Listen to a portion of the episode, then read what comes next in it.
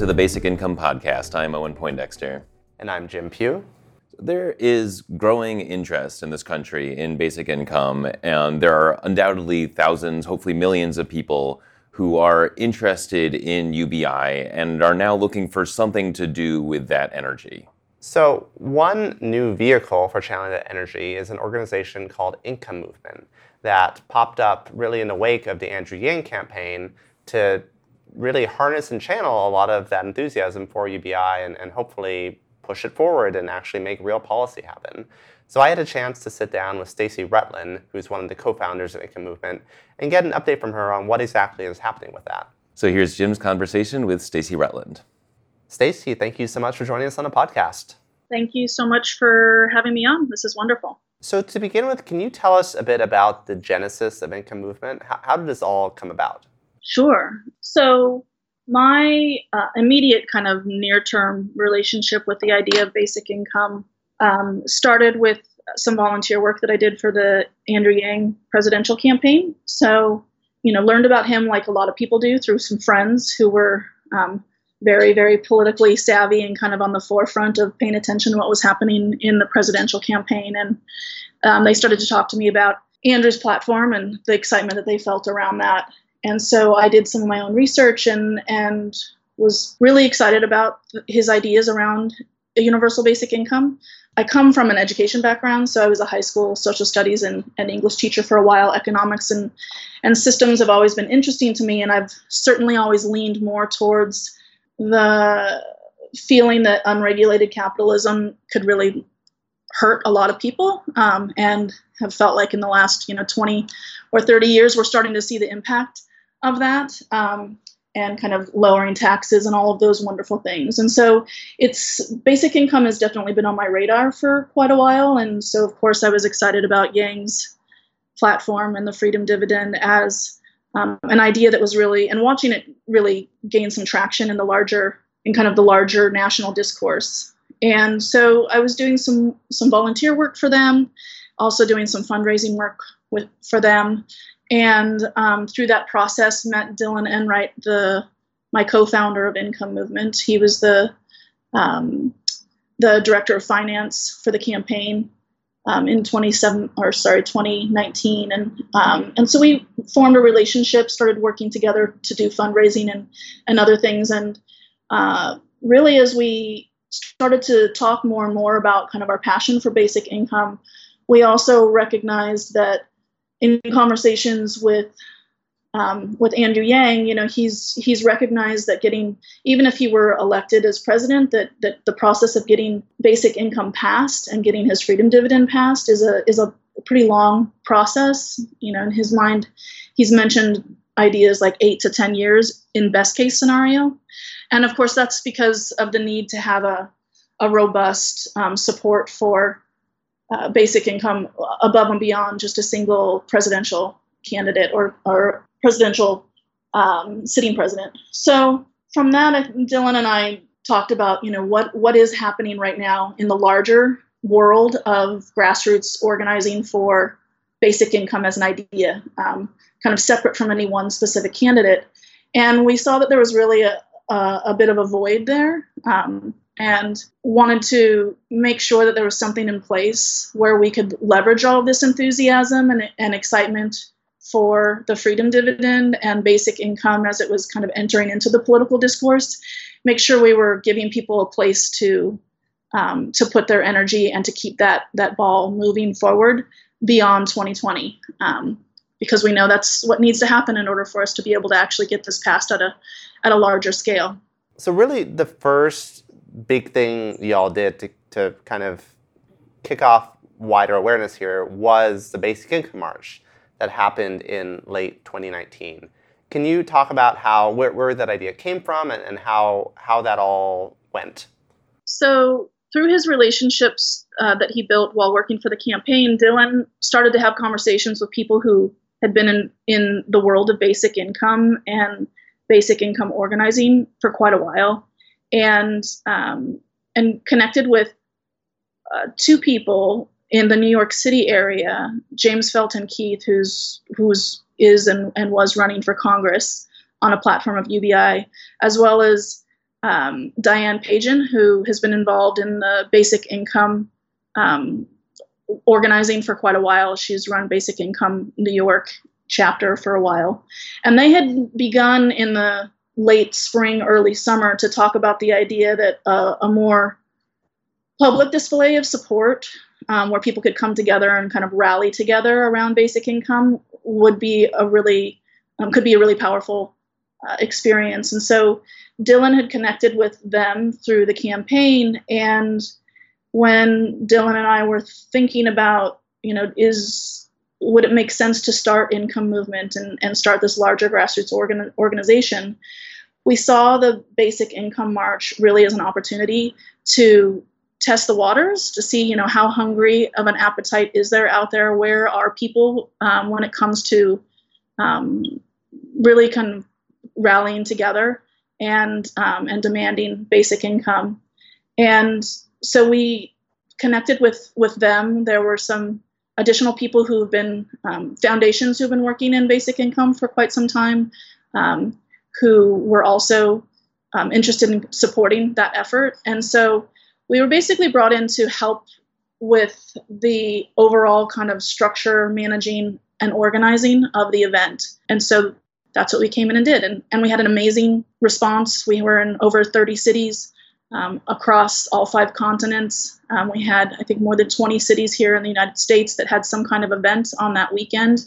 Um, many of them were marches, some were rallies or, or other kinds of events. And that really was a great opportunity for us both to see for Dylan and I to see how we worked together and if we, you know, were aligned in our general philosophies of how an organization and events might be managed and run, but also an, uh, an opportunity for us to see this, the success and the interest that was out there within the, the larger community. So from that, we felt like, okay, this is there's really something here. Let's let's start putting the the the full kind of energy behind starting income movement.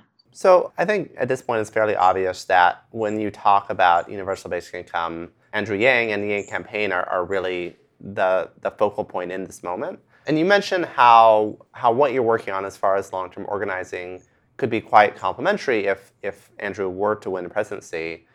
In the moment we're in right now, where he is running, I'm curious, how do you see yourselves in relation to the campaign? It's an interesting question. Right now, Income Movement is a 501c3. We're not a PAC.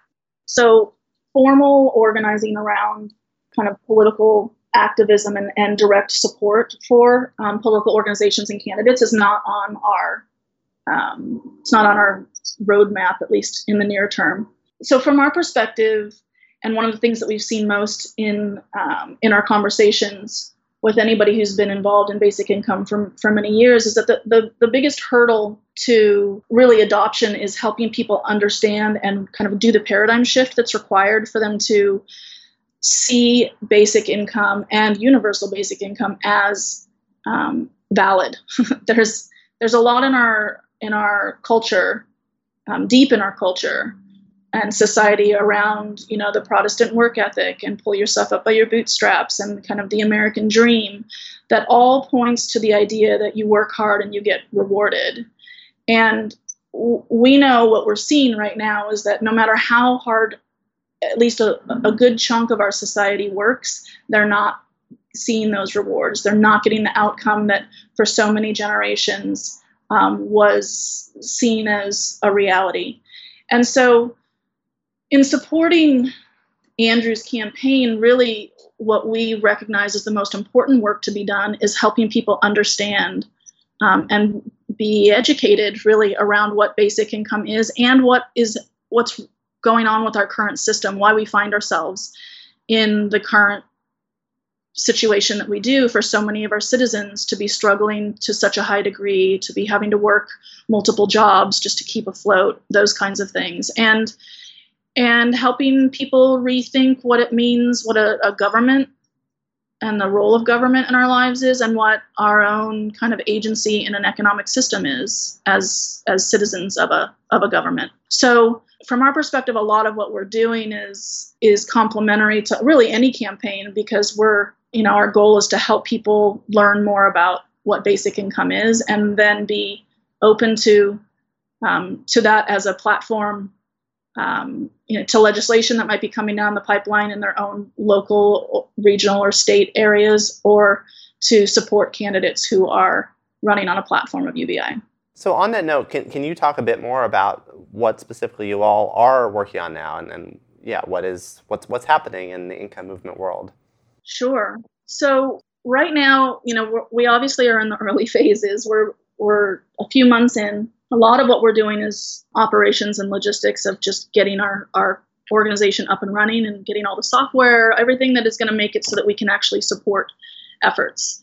But a big part of what we want to do is grow the grassroots community that we are that is out there help them understand kind of uh, and find opportunities for them to engage so part of what we're doing is building um, events and um, and activities for people to uh, to be able to engage in some of that is um, things like petitions or letter writing.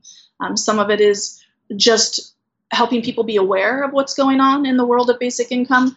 Right now, there's not a lot of um, what's happening with within basic income is, is often very disparate, and being able to understand and find out about things that are happening um, in people's communities can be a little bit difficult. Um, so there's kind of this disparate nature of what's happening, and there's also a lot of what's happening is very small and very targeted. Um, an example, and I know you're in the Bay Area, so some of the listeners here are in the Bay Area. An example is in Santa Clara, Santa Clara County, wanting to um, pass a pilot to support foster kids as they exit foster care and become adults. And that's a really important opportunity for people to support, to people for people to promote, for people to get involved in the Bay Area, to let that the city council there know that they support that. Um, but it's, it's hard to find out about those things. So some of what we're also doing is building a repository of information. We're um, on our website doing updates to our website where people can actually go and see what's what are opportunities for me to get involved um, and what's the work that all these other great organizations and great people are doing that I can get on on board with to make sh- make sure that I'm putting my energy in some of the more effective locations. So, uh, and again, I think on that note, like if people are interested in, in getting involved in this, are are there ways to do that at this point? So right now, what we have going on right now for for income movement is a variety of uh, ways to support some of the volunteerism that's happening right now on the ground um, for uh, basic income. So uh, there's a lot of people, you know, in Iowa, and we have a team in Iowa right now who is helping promote the idea of basic income, um, so that in you know in that very important early state, people are able to have conversations and get more information around um, some of the platforms that different candidates are running on. Um, and we know that it's a very politically active community there right now. They're very much so engaged. And so we want to meet people where they are and, and help answer the questions, help get them the information they need to, to better understand basic income.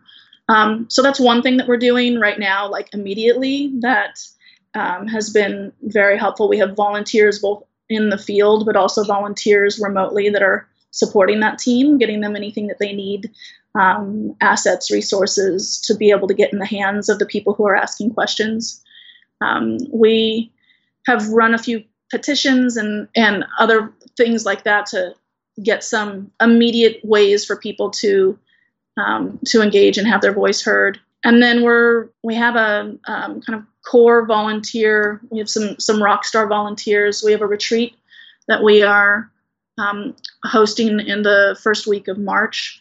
That will be us kind of laying out the groundwork for how uh, how to grow our larger grassroots organization. And you know, we really believe strongly in this idea of that any grassroots movement really has to come from the people. And even though we are an organization, we don't want to have a top down perspective of, hey, here's how we're going to grow the grassroots. We want to be talking to the people who are actually doing the work and how, have them help define that work. And so, um, right now, our volunteers are pretty heavily involved in helping do the defining of how we want to you know grow this movement both in 2020 but but beyond and the kinds of efforts that are most exciting and interesting for for them to put their their energy behind that was jim pugh and stacey Rutland on the basic income podcast one thing i think about a lot especially around presidential campaigns but really any election is that most campaigns fail. Most people do not become the president or do not achieve the office they are running for. And so what's what's the point? You know, some campaigns it's like if you lose then there was no point. And with the Yang campaign especially, I feel like hopefully there there's more to this that the dominoes keep falling and that more people learn about basic income and get excited about it and, and it has ripple effects for policy down the road. Right. I think that there is, I mean, there's clearly so much energy around the Yang campaign right now. Just go online and almost doesn't matter what you're looking for, you're going to see something about Andrew Yang pop up relatively quickly. And so I think there's, there's a big question. And, and if you look to the past, it's a very varied track record around when you get that kind of energy, when a campaign ends, and honestly, whether the person gets elected or not, I, I think this still applies, but there there is really a question as to like, does that is that able to continue in some way? And generally, campaigns themselves, again, whether you win or lose, are not great vehicles for long-term organizing just because they're inherently time limited. And so having having somewhere obvious for for the energy to go to continue beyond that scope, I think that's that's really important in this moment. Yeah, and right now it feels like a lot of raw energy. It's like, okay, we we want a basic income to happen. We have a lot of people excited about this idea. What do we do with that? And I think the income movement is it's still, especially from your conversation, it feels like wet clay. Like there's a lot of different shapes this could take right now.